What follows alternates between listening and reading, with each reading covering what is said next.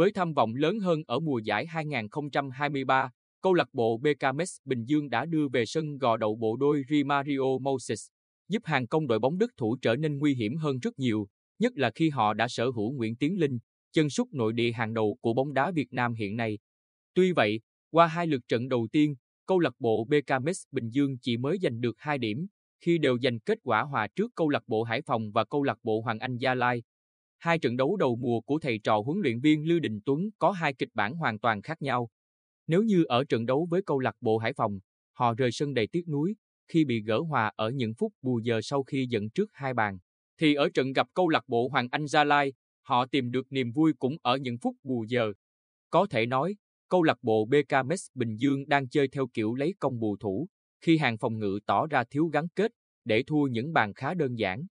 Đây được coi là cơ hội để các chân sút câu lạc bộ Topenland Bình Định khai thác, tìm kiếm bàn thắng để hướng đến chiến thắng tiếp theo.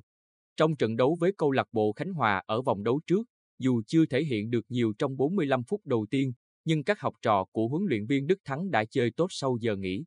Sự năng động của cầu thủ Huỳnh Tiến Đạt, với tầm hoạt động rộng, tích cực di chuyển và tung ra những đường chuyền thông minh giúp hàng công đội bóng đất võ trở nên sắc nét hơn.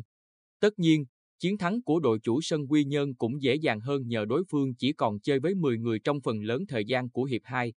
Chiến thắng quan trọng trước câu lạc bộ Khánh Hòa không chỉ đem lại ba điểm cho câu lạc bộ Topenland Bình Định mà còn giúp các cầu thủ, ban huấn luyện tạm quên đi trận thua đậm trong ngày khai màn. Đang có sự hưng phấn, Văn Lâm cùng các đồng đội sẽ cùng tạo ra trận cầu hay trong cuộc đón tiếp câu lạc bộ bê ca em ích Bình Dương. Nhưng để hướng đến một chiến thắng, các hậu vệ chủ nhà phải khóa được chân sút nguy hiểm Rimario. Đây là nhiệm vụ không hề dễ dàng, khi nhiều trụ cột ở hàng phòng ngự đội bóng đất võ đã chuyển sang câu lạc bộ khác hoặc đang điều trị chấn thương. Trong trận đấu với câu lạc bộ Khánh Hòa, hậu vệ Smith nhiều lần để cầu thủ đối phương vượt qua khi xoay trở khá chậm.